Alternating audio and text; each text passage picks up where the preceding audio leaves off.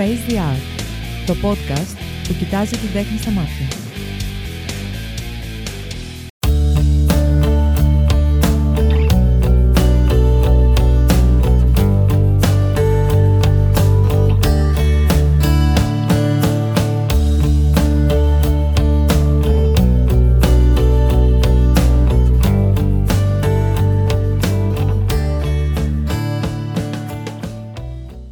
Καλησπέρα αγαπημένοι μου ακροατές.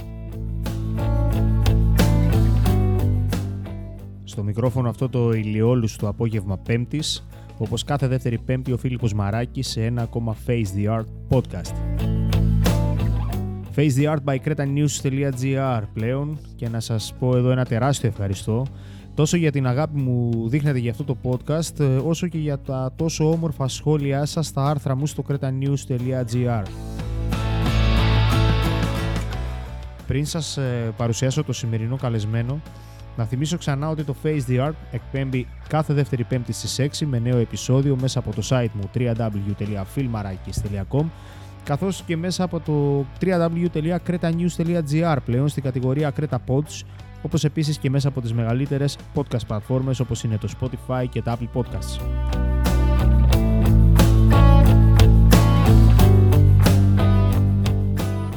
Είναι εντελώς δωρεάν για όλους. Παρ' όλα αυτά, όσες και όσοι επιθυμείτε να στηρίξετε αυτή την προσπάθεια, μπορείτε να κάνετε μια δωρεά μέσα από το site μου double-u double-u double-u τελεία filmarakis τελεία com, το film με πι έιτς, παιδιά, όχι με F, στην κατηγορία Face the Art, επιλέγοντας ένα επεισόδιο και πατώντας το κουμπί Donate Here.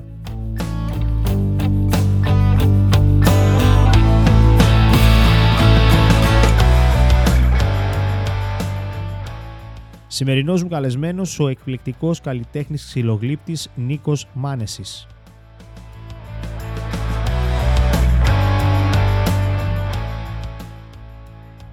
Ο Νίκος γεννήθηκε και μεγάλωσε στην Αθήνα, ενώ την ενασχόλησή του με την ξυλογλυπτική την ξεκίνησε το χίλια εννιακόσια ογδόντα ένα.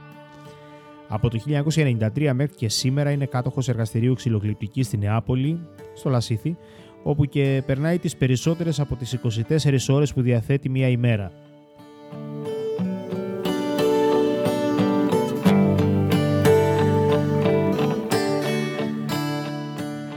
Έχει συμμετάσχει σε αρκετές ομαδικές εκθέσεις, ενδεικτικά το χίλια εννιακόσια ενενήντα τέσσερα σε ομαδική έκθεση στη Νεάπολη, το δύο χιλιάδες δώδεκα σε ομαδική έκθεση στην Πύλη Αγίου Γεωργίου στο Ηράκλειο, το δύο χιλιάδες δεκαεννιά σε ομαδική έκθεση στην Κωνσταντινούπολη, ενώ έχει και πέντε ατομικές εκθέσεις από το χίλια εννιακόσια ενενήντα τέσσερα έως και το δύο χιλιάδες δεκατέσσερα.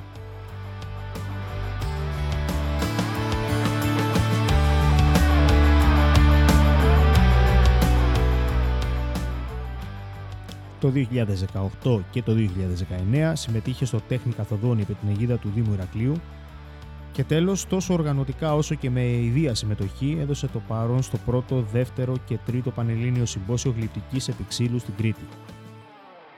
Καλησπέρα Νίκο Μάνεση. Καλησπέρα, καλησπέρα φίλοι μου. Τι κάνεις, πώς είσαι? Ε, μια χαρά, αναζωογονημένος. έτσι, έτσι. Εγώ δεν μπορώ να πω το ίδιο, καθώς οι, οι μέρες της, της άνοιξης περνάνε και η αλλεργία μένει. Οπότε δεν ξέρω αν ακούγομαι λίγο έντρινα για ένα ακόμα επεισόδιο. Υπομονή θα κάνετε, παιδιά, να φύγει αυτός ο μήνας, μετά θα είμαι κομπλέ. Λοιπόν, ε, όπως είπαμε και στον πρόλογο, δίπλα μου ο, ο Νίκος ο Μάνεσης, ένας εκπληκτικός καλλιτέχνης και πολυτάλαντος, καθώς ε, φα, φανταστείτε ότι δεν τον γνώρισα καν από την ε, καλλιτεχνική, του, καλλιτεχνική οπτική του ξυλογλύπτη, αλλά τον γνώρισα σαν φωτογράφο. Αργότερα έμαθα ότι ασχολείται με το ξύλο και έπαθα πλάκα. Οπότε θα μας τα πει βέβαια καλύτερα ο ίδιος. Και ξεκινώντας, Νίκο, λέω και ξαναλέω ότι είσαι πολυτάλαντος, και το λέω αυτό γιατί, όπως είπα και πριν, σε γνωρίζω καλλιτεχνικά, όχι μόνο ως ξυλογλύπτη πλέον, αλλά και ως φωτογράφο. Ε, με τον Νίκο, να πω εδώ πέρα, το γνωριστήκαμε πριν πόσα χρόνια, ρε? Πέντε. Πριν πέντε χρόνια, Έξι, στη, στην κοινή μας συμμετοχή στη φωτογραφική ομάδα του Πανεπιστημίου Κρήτης. Ε, οπότε... Ναι, τον γνώρισα και σαν προσωπικότητα, που είναι αρκετά ιδιαίτερη και αρκετά συμπαθής, αλλά και καλλιτεχνικά. Πες μου κάτι, Νίκο, πώς το κάνεις αυτό, να είσαι σε τόσο υψηλό επίπεδο σε ό,τι κάνεις, και μην μου αρχίσεις τώρα με τριοφροσύνες, έτσι, είναι εμφυτό. Ε, να σου πω ότι ξεκίνησα από πολύ πιτσιρικάς, δεν πήγα λύκειο. Ε, πριν τελειώσω το γυμνάσιο στα δώδεκα έντεκα, ε, ασχολιόμουν με το ξύλο με μαχαιρά και βλακιούλες που είχαν πάρει οι δικοί μου. Και τελειώντας το γυμνάσιο ήθελα να γίνω ξυλογλύπτης, να σκαλίζω αυτά που έβλεπα στις εκκλησίες, τα λιονταράκια και τα πουλάκια που έβλεπα εκεί πέρα, και το δανε οι γονείς μου και με στείλανε σε ένα μαγαζί που έκανε εκκλησιαστικά έπλα. Αυτό. Θεωρώ, σαν εκκίνηση. Θεωρώ πολύ μαγικό το, το ότι καταφέρνει ένας άνθρωπος να μετατρέψει κάτι έτσι, ένα ξύλο, ένα, δεν ξέρω, ένα, μια πέτρα, κάτι, και με το σκάλισμα να του δώσει μια μορφή, να του δώσει... να βγάλει μια εικόνα μέσα από αυτό. Θεωρώ απίστευτα μαγικό. Έλα μου λίγο πιο κοντά στο μικρόφωνο, μπορείς. Δεν είναι έτσι όπως τα λες. Για Δεν βγάζεις εσύ από το ξύλο. Το ξύλο βγάζει από σένα. Το ξύλο έχει τη μορφή του. Το ξύλο έχει τη μορφή του και το, το βγάζεις εσύ. Δεν, δεν, το, δεν, δεν βγάζεις εσύ... Ε, πώς να σου πω... Σου δίνει από μόνο του τι θέλει να γίνει, ρε παιδί μου, πώς θέλει να προχωρήσει. Δεν θέλει να είναι... Ε, όλα τα ξύλα δεν έχουν την ίδια μορφή, το ίδιο χρώμα, την ίδια υφή. Έτσι, το καθένα έχει μια ιδιαίτερη υφή, ένα ιδιαίτερο χρώμα, ένα ιδιαίτερο αυτό. Αυτό λοιπόν θα σε καθοδηγήσει. Και η μορφή του ξύλου, όταν μιλάμε για αγριόξυλα, δηλαδή ρίζες από την παραλία ή από τα βουνά καμένα ή από οτιδήποτε τέτοια, ε, σου δίνει μορφή κατευθείαν. Τώρα ήμουνα στα Σφακιά. Ε, ήταν το Σαββατοκύριακο, ήμουνα στα Σφακιά. Ανέβηκα πάνω σε ένα βουνό που έχει καμένα, όπως ανεβαίνω κάθε καλοκαίρι. Φέτος ήταν η πρώτη φορά. Ε, Και έκοψα τρία, ε, τρία πουλιά. Το ένα είναι αετός από μόνος του. Δηλαδή ήταν από μόνο του το ξύλο έτσι. Δεν το έκανα εγώ. Οπότε ουσιαστικά βλέποντας ένα, ένα κούτσουρο, θα το πω αλλιώς, εσύ έχεις σχηματίσει ήδη τη μορφή. Έχεις δει τη μορφή που θέλει να σου δώσει από μόνο του. Έχει σχηματίσει αυτό τη μορφή και μου λέει πάρτε, να, να, πάρτε και δούλεψέ το, ας πούμε. Κάπως έτσι. Άψογα.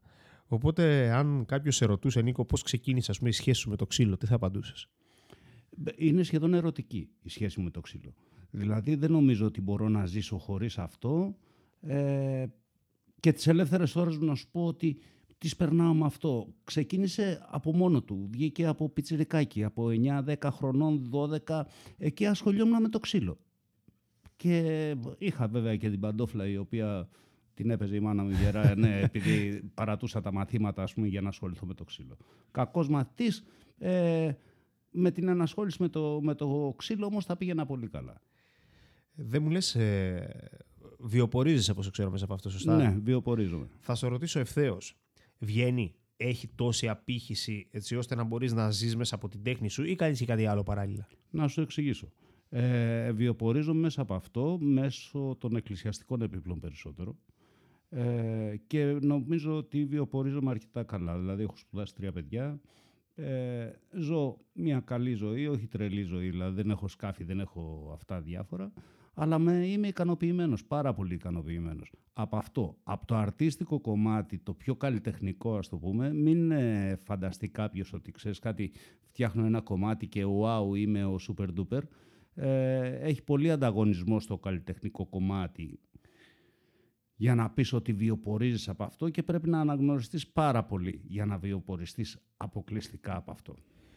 Εγώ θα πω ότι πάρα πολλοί καλλιτέχνες διαμάντια, έτσι, και δεν μιλάω μόνο σε μια μορφή τέχνης, σε οποιαδήποτε μορφή τέχνης, ε, δεν βιοπορίζονται μέσα από την τέχνη τους για τον λόγο το ότι δεν υπάρχει πρόσβαση στην πληροφορία, ε, ή δεν, δεν ασχολούνται σε τέτοιο επίπεδο για να δώσουν την πληροφορία στο ευρύ κοινό, γιατί ξέρεις κάτι, έχω ξαναπεί ότι ένα κοινό χαρακτηριστικό των πραγματικών ε, καλλιτεχνών είναι η ταπεινοφροσύνη. Ε, πράγμα το οποίο σε χαρακτηρίζει, το λέω ξεκάθαρα και σε, είναι πολύ σημαντικό αυτό για μένα να βλέπω στους ανθρώπους. Ε, οπότε πιστεύω ότι είναι άνθρωποι οι οποίοι είναι στην επιφάνεια, οι οποίοι αξίζουν πολύ λιγότερα από ανθρώπους που είναι στην αφάνεια καλλιτεχνικά. Δεν ξέρω αν καταλαβαίνεις θέλω να σου πω. Είναι καλύτεροι στο μάρκετινγκ αυτοί. Ακρι... Καλ... Ακριβώς το ίδιο λέμε. Ένας καλλιτέχνης, πιστεύω εγώ ότι πιστεύω ότι θα δώσει περισσότερο χρόνο στο να δημιουργήσει κάτι με αυτό που καλλιτεχνίζεται, ας το πούμε, στον τομέα που είναι καλλιτέχνης, παρά να κάνει μάρκετινγκ. Εγώ το μισώ. Το μισώ το μάρκετινγκ και δεν. Δηλαδή την ιστοσελίδα, την αυτό, το εκείνο. Το... Δεν το μπορώ. Κάρτες να βγάλω, φυλαδιά και μαλάκες. Δεν το μπορώ. Δεν, δεν, δεν είναι αυτό που με αντιπροσωπεύει. Και προτιμώ να κάθομαι να παλεύω τα ξυλαράκια μου και να λέω στα παιδιά μου, όποτε μου τη δώσει, ξέρεις κάτι, ρίξε μια ματιά στην ιστοσελίδα ή ρίξε μια ματιά σε αυτό, ή σχεδόν τα έχουν πάρει αποκλειστικότητα, ας πούμε, κάπως έτσι. Εγώ θα σας το πω και με πάσα ειλικρίνεια, παιδιά. Ψάξτε, βρείτε δουλειά του Νίκου. Είναι εκπληκτικός. Πλάκα-πλάκα, αν κάποιος θέλει να δει δουλειά σου, πού μπορεί να το δει? Ε, άμα γκουγκλάρει, φαντάζομαι, συμπόσιο ξυλογλυπτικής, πανελλήνιο συμπόσιο ξυλογλυπτικής ή Νίκος Μάνεσης. Ε, έχω μια ιστοσελίδα η οποία αυτή τη στιγμή δεν δουλεύει λόγω προβλημάτων τεχνικών, αλλά θα δουλέψεις φαντάζομαι σε κανένα μήνα. Ε, είναι Νίκο... Πώς είναι το site, για πες το. Ναι, είναι Νίκος Μάνεσης Art. Το Μάνεσης είναι με δύο σίγμα, το Μάνεσης. Ε, και Νίκος Μάνεσης Art, ε, ε, θα σε γελάσω, παπάκι τζι μέιλ τελεία κομ, αν Α, δεν κάνω αυτό, λάθος. Αυτό είναι το email, οπότε μάλλον .egr.com θα είναι. .com πρέπει να είναι. Δεν είμαι σίγουρος όμως. Okay. Δεν ε, ασχολούμαι με αυτό. Ο, το... Ωστόσο, νομίζω έχεις σελίδα και στο Facebook και στο ναι, Instagram, ναι, ναι. Οπότε κάποιος μπορεί να σε βρει μέσα από το social media, σωστά? Ναι. Ωραία. Απλά μην με μπερδευτούμε με τον δημοσιογράφο τον Νίκο Μάνεση. Όχι, όχι. Δεν έχω σχέση. ε, οπότε, στην επόμενη ερώτηση θέλω να σε ρωτήσω... Τι ξύλα δουλεύεις, τι ξύλα σου αρέσει να δουλεύεις? Αυτά τα δύο, σε δύο ξύλα έχω καταλήξει να δουλεύω τα πιο καλλιτεχνικά μου κομμάτια. Ε, ένα είναι η, ε, ο ευκάλυπτος για το φοβερό χρώμα που έχει. Ένα φοβερό κόκκινο χρώμα που αν το αφήσεις στον ήλιο γίνεται μέχρι σκούρο σάπιο μήλο. Τέτοια, είναι η υφή του ξύλου, είναι το, το χούι του, ας πούμε έτσι. Και ένα άλλο είναι το αγριοκυπάρισο, το οποίο όπως και να το δουλέψεις δουλεύεται. Πολύ γλυκά, πολύ, πολύ, πολύ υπέροχο ξύλο, πώς να σου πω. Έχει και εκεί, τώρα στην καρότσα, άμα πάμε από κάτω, θα δεις ότι είναι η καρότσα γεμάτη αγριοκυπάρισα από εκεί που έκοψα και θα δεις και σχήματα μόνος, χωρίς να σου πω εγώ τι είναι. Οκ. Okay. Ε, ξύλα βρίσκεις. Ε, με, με ποιο τρόπο συλλέγεις τα ξύλα? Δεν ξέρεις κάποιες συγκεκριμένες περιοχές οι οποίες θα σου δώσουν κάτι, είναι κάτι το. Πώς τα μαζεύεις? Βεβαίως. Συγκεκριμένες περιοχές υπάρχουν. Ας πούμε, άμα θέλεις να βρεις ξύλα, ξύλα παραλίας, μια πάρα πολύ ωραία παραλία, είναι λίγο ανατολικά στο, από το Μύρτος, στην Ιεράπετρα, ναι, που από εκεί μπορεί να έχω πάρει και δύο καρότσες ρίζες που τις έχει ξεβράσει ο Μυρτός ποταμός που κατεβαίνει κάτω. Και τις πάει λίγο πιο ανατολικά, τα κύματα τις πάνε λίγο πιο ανατολικά. Άμα θέλω να πάω από δασικό κομμάτι και να κόψω κάτι, κόβω μόνο αν είναι πολύ πολύ ξερό και καμένο ή καμένο, γιατί έτσι κι αλλιώς τα χλωρά ξύλα δεν μας κάνουν σκάνε, κάνουν, παίρνουν διάφορες, παίρνουν πέτσικα που τα λέμε εμείς, οπότε δεν μου κάνουν έτσι κι αλλιώς. Οπότε πάω μόνο για ξερά. Οκ. Okay. Νίκο, ποια είναι η πιο σημαντική σου στιγμή στη μέχρι τώρα πορεία σου? Η πιο σημαντική μου στιγμή, και νομίζω ότι είναι αυτό που με έχει σημαδέψει, γιατί από εκεί και μετά το έκανα πάρα πάρα πολύ τακτικά, ήταν το πρώτο τέχνη καθοδών που συμμετείχα, νομίζω το δεκαοκτώ, δεκαεπτά, δεκαοκτώ, θυμάμαι, ε, γιατί δούλεψα εξ ολοκλήρου ένα γλυπτό στην πλατεία. Το θυμάμαι αυτό. Στο πάρκο Γεωργιάδη, έναν Ίκαρο είχα φτιάξει. Το θυμάμαι, είχα, είχα πάθει πλάκα. Θυμάσαι ναι, που ήσουν να πάνω εκεί πέρα την ώρα που το δούλευες και ναι, πέρασα και σου λέω τι κάνεις εδώ, εσύ, είχα τρελαθεί. Φαντάζομαι ότι ήταν ένα κουτσούρι το οποίο δεν μπορούσα να το κατεβάσω από τα μάξι, γιατί μετά δεν θα μπορούσα να το ανεβάσω, ας πούμε. Ε, τώρα έχει μείνει ενενήντα κιλά. Το θυμάμαι, ναι. Ε, μετά τη... Αυτό με σημάδεψε με λέγοντας ότι έχω αρχίσει και το κάνω τακτικά και μου αρέσει περισσότερο από το να δουλεύω στο εργαστήριο. Τώρα πάω στο βουνό ή πάω στο, στην παραλία, έχω τα λισοπρίωνα μαζί, έχω μηχανάκια μικρά ηλεκτρικά, Ε, μπαταρίας για να μπορώ να δουλεύω αυτόνομα χωρίς ε, ρεύμα και κάθομαι και μπορεί να φέρω και ένα έργο τελειωμένο πίσω. Μάλιστα. Ε, ξέρω ότι κάνεις και μαθήματα ξυλογλυπτικής.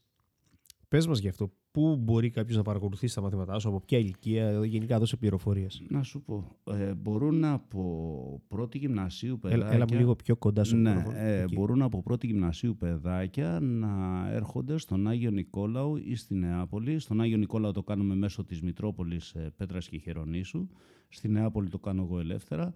Ε, μπορούν να έρχονται παιδιά από πρώτη γυμνασίου και μετά, που αρχίζουν να έχουν λίγο δύναμη στα χεράκια τους να μπορέσουν να δουλέψουν το ξύλο, γιατί θέλει λίγο δύναμη, μέχρι παιδιά εβδομήντα οκτώ, ενενήντα, ενενήντα πέντε, ό,τι, ό,τι παιδιά να είναι.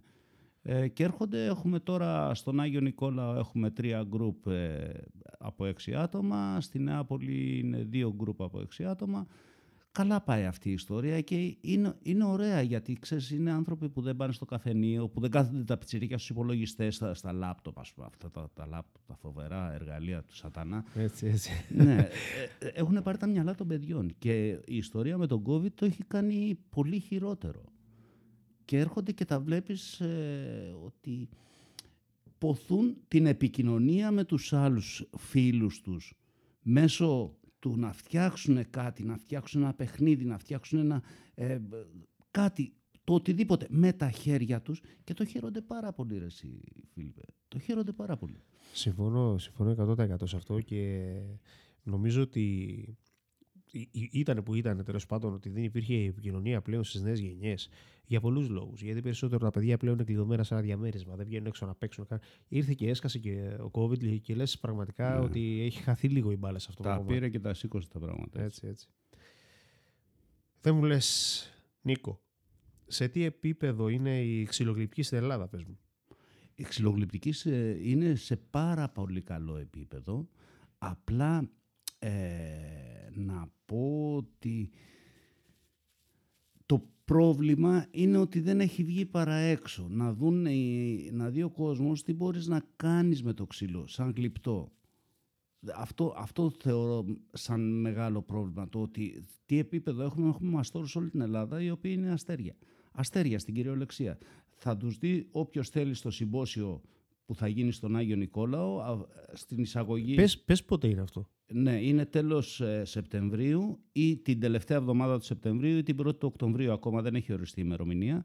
Ε, δεν έχει γίνει το τρίτο, όπως είπες στην εισαγωγή σου, μάλλον κατά, από παραδρομή. Α, okay. ε, θα γίνει φέτος το τρίτο. Από τη μεριά των καλλιτεχνών το οργανώνω εγώ, οργανώνω τους φίλους ας πούμε, που θα συμμετέσχουν με το τι κομμάτια ξύλο θέλουν. Βρίσκουμε χορηγούς για ξύλα εργαλεία κτλ. Από τη μεριά του Δήμου Αγίου Νικολάου είχαμε μια πολύ καλή ε, συνεργασία στο δεύτερο Πανελλήνιο. Ε, μας είχαν δώσει ξενοδοχεία, ε, αυτοκίνητο να κινούνται οι άνθρωποι, ε, φαγητό σε ταβέρνες, αυτό, τους είχαν κάποιες ξεναγήσεις. Ήταν όλο μια πολύ καλή κατάσταση. Δουλεύαμε στην πλάζ του ΕΟΤ στον Άγιο Νικολάου και φέτος θα γίνει εκεί πέρα. Και όταν γινόμασταν πολύ γουρούνια το Πριονίδη, βουτούσαμε κιόλας στη θάλασσα, ξεβλενόμασταν και βγαίναμε πίσω. Το τερνό μετά το βελί μου. Οπότε ουσιαστικά έχεις συμμετοχή στο πρώτο και στο δεύτερο και θα συμμετάσχεις ναι. και στο τρίτο. Ναι. Okay. Καλλιτέχνη στην Ελλάδα. Μια λέξη. Για πες τη. Ε, πολύ μπερδεμένη λέξη. Πολύ παρεξηγημένη λέξη. Βλέπεις ότι ο ένας παίρνει μια ριζούλα, την ακουμπάει σε ένα ταυλί και τη λέει ότι είμαι καλλιτέχνης. Βλέπεις τον άλλο, ας πούμε. Δεν, δεν νομίζω ότι δεν μπορείς να βρεις νόημα ούτε να οριστεί η λέξη καλλιτέχνης στην Ελλάδα. Έτσι. Η, η λέξη καλλιτέχνης έχει μια ευρία έννοια. Ε. Είναι και το πώς ναι. τη μεταφράζει καθένας μέσα του. Καλλιτέχνης είναι και αυτός ο άνθρωπος ο οποίος παίρνει μια καρέκλα και δεν τη σέρνει για να τρίξει η καρέκλα, τη σηκώνει λίγο καλλιτεχνικά και την πάει παραδίπλα. Καλλιτέχνης είναι και αυτός. Έτσι. Από φωτογραφία ξέρεις, οπότε έχεις δει ποια είναι η διαφορά μιας άτεχνης φωτογραφίας από μια καλλιτεχνική φωτογραφία. Το γνωρίζεις εκ των έσω. Και το θέμα είναι ότι ε, έχει να κάνει και με την οπτική του, του, του καλλιτέχνη αλλά και του κοινού που απευθύνεται. Το πόσο θα εκλάβει ο άλλος το τι είναι τέχνη. Εντάξει, εγώ, εγώ το, το κοινό που θέλω να βλέπει τα έργα μου και για αυτούς το φτιάχνω είναι το μεγάλο κοινό. Δεν είμαι, ε, δεν είμαι καλλιτέχνης εισαγωγικά για λίγους. Αυτούς το, που, το ευρύ τους, κοινό. Ναι, το ευρύ κοινό. Δεν μ' αρέσει να φτιάχνω ε, ξέρεις, τελείως αφηρημένα, να κάνω... Αυτό. Θέλω άλλος να, να μπαίνει στο θέμα, να, να νιώθει τι είναι το θέμα και να βγαίνει ευχαριστημένος από εκεί. Την ώρα σαν να μπει σε ένα δωμάτιο, έχει το ωραίο χρώμα που σου αρέσει, έχει τον ωραίο καναπέ που σου αρέσει, μπήκα και βγήκα με μια ευχάριστη αίσθηση. Τίποτα παραπάνω. Εγώ πιστεύω ότι με τα έργα σου βγαίνει μαγεμένος και όχι απλά ευχαριστημένος. Άσε καλά. Ε, Νίκος, σε ποιον θα χάριζες ένα έργο σου και σε ποιον δεν θα έδινες ποτέ, ακόμα και με όλα τα λεφτά του κόσμου? Θα χάριζα σε ένα έργο, ένα έργο μου και έχω χαρίσει αρκετά ε, σε ανθρώπους που, δε, ε, που μου φτιάχνουν τη διάθεση.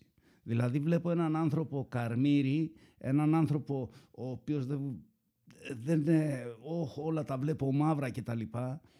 Σε αυτούς δεν έχω διάθεση καθόλου να, ούτε να πουλήσω, όχι να, δω, να χαρίσω. Σε έναν άνθρωπο ο οποίος είναι με το χαμόγελο, σου λέει ένα καλημέρα και το νιώθεις ότι βγαίνει από το στομάχι του, από χαμηλά, πρι, κοντά στην ψυχή του, πώς να σου πω ρε παιδί μου. Και είναι ευχάριστος, είναι καλοσυνάτος, βλέπεις ότι δεν είναι ύπουλος, γιατί η κοινωνία μας σήμερα είναι λίγο μπέρδεμα, ας πούμε. Ε, σε αυτούς τους ανθρώπους, ναι, δίνω, χαρίζω έργα. Τι είναι το πιο σημαντικό πράγμα στη ζωή για τον Νίκο Μάνεση? Το ξύλο. Να πω πρώτα τα παιδιά μου, ε, θεωρώ ότι είναι αυτονόητο τα παιδιά σαν υπάρξεις που τα φέρα στον κόσμο και τα μεγάλωσα με την ιδιορυθμία ή την ιδιοτροπία μου, όπως θέλεις πες το, και γίνανε αυτό που γίνανε. Είμαι πάρα πολύ ευχαριστημένος με τα παιδιά μου. Ε, αλλά μέχρι εκεί φτάνει ο γονέας. Ο γονέας κάνει το πρώτο σπρώξιμο και μετά ανοίγουν τα φτερά τους και πετάνε μόνα τους. Δεν μπορείς να τα, τα τσουδίζεις ή να τα βάζεις εσύ σε κλουβιά, ας πούμε. Να πω ότι ο Νίκος έχει τρία παιδιά. Ναι, τρία παιδιά. Τρία παιδιά και ξέρω σίγουρο ότι η κόρη σου είναι επίσης καλλιτέχνη. Θα πήρε, ναι, πήρε την ναι. καλλιτεχνική φλέβα από σένα. Πήρε, είναι... τα, άλλα, τα άλλα δύο τα γόρια δεν κάνανε τίποτα. Είναι ζωγράφος και είναι εκπληκτική και ελπίζω να την έχω και αυτή σε κάποιο επεισόδιο. Ευχάριστος, ευχάριστος. Το που θα χαρεί πάρα πολύ. Και εγώ θα χαρώ. Ε, οπότε λοιπόν ε, μιλήσαμε, είπαμε τα, τα του ξύλου. Να σε φέρω λίγο τώρα σε λίγο στα δικά μας. Παρακαλώ. Φωτογραφίζεις ακόμα? Βεβαίως, εσύ. Δεν το συζητάω καν. Είναι, ε, κοίτα, άμα σου μπει το... Εμένα μου μπήκε τότε το μαμούνι. Τότε που με γνώρισες, ε, είχα αρχίσει να φωτογραφίζω κάνα δύο χρόνια. Ε, αυτό που μου λείπει είναι ότι πούλησα την παλιά μου κάμερα, την είχα προσαρμόσει στα μέτρα μου και τράβαγα μάκρο. Αυτό που μου λείπει τώρα είναι αυτό, ότι έχω πουλήσει την κάμερα και δεν μπορώ να τραβήξω μάκρο με αυτή που έχω. Αλλά γενικώς φωτογραφίζω, ναι. Εγώ να ξέρεις ότι... Λάτρευα πάρα πολύ τα ασπρόμαυρά σου. Ναι. Έτσι, ο Νίκος ε, δεν τράβαγε μόνο μάκρο, τράβαγε και εκπληκτικό ασπρόμαυρο και, και μάκρο ασπρόμαυρο, αλλά και γενικότερα ας πούμε, φωτογραφία δρόμου, να το πω. Φωτογραφία δρόμου δεν με συγκινούσε. Με συγκινούσε και όμως ήσουν καλός. Πρόσεξε, πρόσεξε. Και πήγα μία φορά στην Κωνσταντινούπολη τότε που κάναμε την έκθεση πάνω ε, και τότε κατάλαβα τι θα πει φωτογραφία δρόμου. Και τραβούσα, τραβούσα, του άλλαξα τα φώτα, ας πούμε. Είχα δύο κάμερες και τις είχα γεμίσει, είχα γεμίσει δεν θυμάμαι τις κάρτες, ας πούμε. Επειδή έχω επισκεφτεί και εγώ την Κωνσταντινούπολη, μπορώ να επιβεβαιώσω ότι είναι από τις πόλεις που ενδείκνυται για φωτογραφία δρόμου. Είναι εκπληκτική. Πολυπολιτισμική. Ακριβώς, ακριβώς. Τον ελεύθερό σου χρόνο, Νίκο, για πες μου τώρα πώς τον περνάς. Ανέπτυξέ μου λίγο αυτό. Η καλύτερη μου είναι να... Ξέρω ότι λείπουν όλοι από το σπίτι, ότι δεν θα χτυπήσει το τηλέφωνο, ότι θα ανέβω στο εργαστήριο, θα βάλω τσίτα μουσική και θα κατέβω όταν ίσως ή πολύ κουραστώ ή πολύ που είναι άσο. Πράγμα που το ένα και το άλλο είναι πολύ δύσκολο όταν ασχολείσαι με κάτι που σου αρέσει. Τσίτα μουσική, τι μουσική ακούς? Τα πάντα. Τα πάντα. Όχι, Ό, όχι... Όταν δημιουργήσεις το παλιός, τι μουσική? Ναι, να σου πω κάτι, προτιμώ να, προτιμώ να βάζω ραδιόφωνο. Ε, έχω δύο-τρεις σταθμούς, τους ε, γυρίζω ότι πιάσει εκείνη την ώρα το ραδιόφωνο και μου αρέσει εκείνη την ώρα το τραγούδι το συγκεκριμένο, ελληνικά, ε, ελληνικά ακούω περισσότερο. Ε, ό,τι ώρα έχει ένα τραγούδι, το βάζω, δουλεύει, αλλά μετά δεν το ακούω, γιατί είτε δουλεύει το αλυσοπρίωνο, είτε δουλεύουν διάφορα μηχανικά εργαλεία. Δεν δουλεύω σκαρπέλος στα καλλιτεχνικά μου κομμάτια. Δηλαδή θα, θα δεις ε, ε, ένα έργο με... πάρα πάρα πολύ λεπτομέρεια και θα λες ρε εσύ τον Μπαγάσα τι έγινε, σπίσαν τα μαλλιά του από αυτό το έργο και όμως είναι πολύ εύκολα ε, να, να δουλέψεις ε, χωρίς σκαρπέλο, με πολύ μεγάλη λεπτομέρεια. Εντυπωσιακό αυτό και είχα, ήμουν σχεδόν βέβαιος ότι ήταν σκαρπέλο αυτό. Ουσιαστικά δεν δουλεύεις μόνο αλυσοπρίωνο πάνω σε ένα τέτοιο έργο. Όχι, δεν δουλεύεις μόνο αλυσοπρίωνο, κάνεις τα χοντρά, παίρνεις τα χοντρά, μετά δουλεύεις... Ε, και τη λεπτομέρεια ψήν που δεν δουλεύεις σκαρπέλο πώς την κάνεις? Έχουν βγάλει μηχανικά μέσα, δηλαδή κοπτικά, το, ουσιαστικά ήταν το κοπτικό, το, το άλλο το κομμάτι, το ντρέμελ, το μοτέρα το πούμε, ή ένας ευθύς λιαντήρας ή ένα, ε, ένας σβουράκι, υπήρχαν εδώ και δεκαετίες.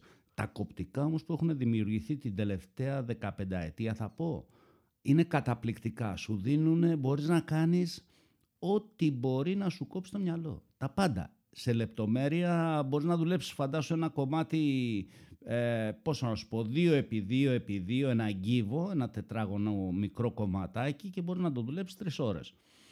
Με τέτοια εργαλεία ή μπορείς να δουλέψεις και κόκαλο ακόμα. Ακόμα πιο εντυπωσιακό σαν υλικό, αλλά δεν μ' αρέσει. Κόκαλο τι εννοείς? Κόκαλο. Μοσχαρίσιο κόκαλο. Σοβαρά. Ελεφαντόδοντο. Σκαλίζουν ναι, κόκαλο. Ναι, βέβαια. βέβαια. Μπράβο. Να, δεν τα γνωρίζω αυτά. Απλά δεν μ' αρέσει σαν υλικό. Επειδή είναι πολύ λευκό, επειδή δεν ξέρω για ποιο λόγο, με τραβάει πιο πολύ το ξύλο ή να το ξύλο να σπάσει και να αναγκαστείς να βρεις διαδρομές αλλού που θα σε στείλει. Είναι πιο εντυπωσιακό η κατασκευή, η δημιουργία του να κάνεις κάτι από ξύλο. Εκπληκτικό. Οπότε, αν σου έδινα εγώ ένα ξύλο, ξέρω εγώ, και η ερώτηση ήταν και σκαρπέλα. Οπότε, αν σου έδινα ένα ξύλο και τέλος πάντων τα υλικά τα οποία τα υπόλοιπα εσύ δουλεύεις, αυτή τη στιγμή, τι μορφή θα του έδινες τώρα εδώ που μιλάμε? Δεν θα του δίνα εγώ, ρε, εσύ σου λέω. Θα μου δίνε αυτό, τι μορφή. Δείξε μου ένα ξύλο, να σου πω τι μορφή μου βγάζει, ας πούμε. Okay. Είναι απλό, δεν είναι. Okay. Πάμε από κάτω, σου λέω, που έχω το αμάξι φορτωμένο, να δεις και να μου πεις, α, εμένα μου βγάζει ένα πρόσωπο, εσύ. Και εγώ θα σου πω, α, εμένα δεν μου βγάζει ένα πρόσωπο, μου βγάζει ένα χέρι, ας πούμε, ή κάπως έτσι. Τώρα υπολογίζω πρώτα ο Θεός εκεί πέρα που θα πάω. Φέτος υπολογίζω τρία δεκαήμερα στο βουνό. Έχω φτιάξει το αμάξι τροχοστιτέ με τα εργαλεία μου μέσα και πάω μένω τρεις μέρες, τρεις νύχτες στο, στο βουνό. Και μία μέρα κατεβαίνω σε κάποιο ξενώνα, κάποιο ξενοδοχείο, να κάνω ένα μπάνι, να ξεβρωμίσω, να φορτίσω αυτά. Λοιπόν, τώρα υπολογίζω εκεί πέρα που θα πάω, πάνω από τα Σφακιά είναι, πάνω από, τα, από τον Άγιο Ιωάννης Σφακίων, να φτιάξω ένα χέρι που να δείχνει τη ζαρανοκεφάλα. Είναι μια καταπληκτική κορφή που βλέπεις όλα τα, ε, τα φαράγγια αδυτικά της Αμαριάς. Είναι από πολύ ψηλά και είναι καταπληκτική η θέα. Και να δείχνει αυτό το χέρι να είναι αρκετά μεγάλο, να φαίνεται δηλαδή από τον επισκέπτη που θα περνάει το μονοπάτι, να μην είναι μικρό σε φυσικό μέγεθος, να είναι αρκετά μεγάλο, που να δείχνει εκεί πέρα. Ουσιαστικά δηλαδή θα είναι ένα έργο το οποίο θα το αφήσεις εκεί. Ε, βέβαια, βέβαια, εκεί θα μείνει. Κάνεις δηλαδή, κάνεις έργα τα οποία τα αφήνεις στον τόπο τους. Ε, βέβαια. Στο, στο πανεπιστήμιο είχε πέσει ένα, στο πανεπιστήμιο στο Ρέθυμνο, είχε πέσει ένα δρύς, ένα, ένα μεγάλο δέντρο. Ένα μεγάλο δέντρο το οποίο. Ε, με φώναξαν από το Πανεπιστήμιο τι μπορούμε να κάνουμε. Ε, λοιπόν, πήγα στο εκεί πέρα, τους λέω, παιδιά, μπορούμε να κάνουμε ό,τι θέλουμε αυτό το δέντρο. Είχε πολύ όγκο. Αλλά εμένα μου βγάζει αυτό, ας πούμε. Ναι, τέλος πάντων, ε, μου είπαν ότι θέλανε κάτι που να, μια, να, να, να ε, έχει την αίσθηση του Πανεπιστημίου και την αίσθηση του, της πόλης, τέλος πάντων, και έφτιαξα ένα δελφίνι, το σύμβολο της πόλης του Ρεθύμνου, ε, και ένα βιβλίο που να βγαίνει το δελφίνι μέσα από το βιβλίο. Αυτό είναι τρία μέτρα ύψος, δύο κόμμα ενενήντα τόσο. Πώς το δουλεύεις όταν είναι τόσο ψηλό? Σκάλα φαντάζομαι. Όχι, ξαπλωτό ήταν. Όταν ήταν πεσμένο το δούλεψα και μετά το σηκώσαμε γερανό. Δεν σκόναδαν με τα χέρια. Και το βάλανε στο πανεπιστήμιο, στο, στη, είναι τώρα στο πανεπιστήμιο στο Ρεθύμνο, μέσα στη βιβλιοθήκη. Εκπληκτικό. Εμείς πού μπορούμε να το δούμε αυτό το έργο? Αν εκεί πέρα. Χωρίς να πάμε εκεί πέρα, ε, κάποιες φωτογραφίες. Φαντάζομαι ότι θα υπάρχει κάποια στην ιστοσελίδα. Δεν, δεν τη δουλεύω εγώ την ιστοσελίδα για να στο πω με σιγουριά. Άψογα. Λοιπόν, Νίκο, να σε ευχαριστήσω πάρα πάρα πολύ για αυτή την ποιοτική κουβέντα που κάναμε. Εγώ να σε ευχαριστήσω και να σου υπενθυμίσω την πρόταση του να φωτογραφίζεις και να σκαλίζω. Δηλαδή να κάνουμε μία έκθεση με φωτογραφίες σου και από τις φωτογραφίες να παίρνω θέματα εγώ και να τα έχω δουλέψει. Σε ευχαριστώ έτσι. πάρα πάρα πολύ για αυτή την τιμή και θα ήθελα πάρα πολύ να το υλοποιήσουμε αυτό το project. Θα το ξαναπεί. Το θέμα είναι ο χρόνος με πεθαίνει, αλλά σου δίνω το λόγο μου ότι θα το, θα το, θα το δούμε για, για, για όσο πιο άμεσα γίνεται. Από... Θέλω, θέλω και εγώ πολύ να το κάνουμε αυτό. Από χρόνο υποφέρουμε όλοι. Άστα να πάνε δυστυχώς. Το, το, το, το πρώτο πράγμα που λείπει όσο μεγαλώνουμε, το πρώτο έτσι. πράγμα που λείπει από ανθρώπους της ηλικίας μας ε, είναι ο χρόνος. Εγώ να σας ευχαριστήσω για μία ακόμη φορά που ακούσατε αυτό το Face the Art, το όγδοο στη σειρά. Παρέα μου ήταν ο Νίκος Μάνεσης. Να σας ευχαριστήσω και εγώ από μέρους μου. Ένας εκπληκτικός ξυλογλύπτης. Να θυμίσω ότι το Face the Art εκπέμπει κάθε δεύτερη Πέμπτη στις έξι. Είναι εντελώς δωρεάν για όλους και όλες. Ωστόσο, όσοι το επιθυμείτε, μπορείτε να κάνετε μία δωρεά μέσα από το site μου στο double-u double-u double-u τελεία filmarakis τελεία com, επιλέγοντας στην κατηγορία Face the Art κάποιο επεισόδιο και πατώντας το κουμπί Donate Here. Το Face the Art εκπέμπει πλέον και μέσα του double-u double-u double-u τελεία cretanews τελεία gr, στην κατηγορία Creta Pods. Σας ευχαριστώ πάρα πάρα πολύ. Εις το επανειδήν.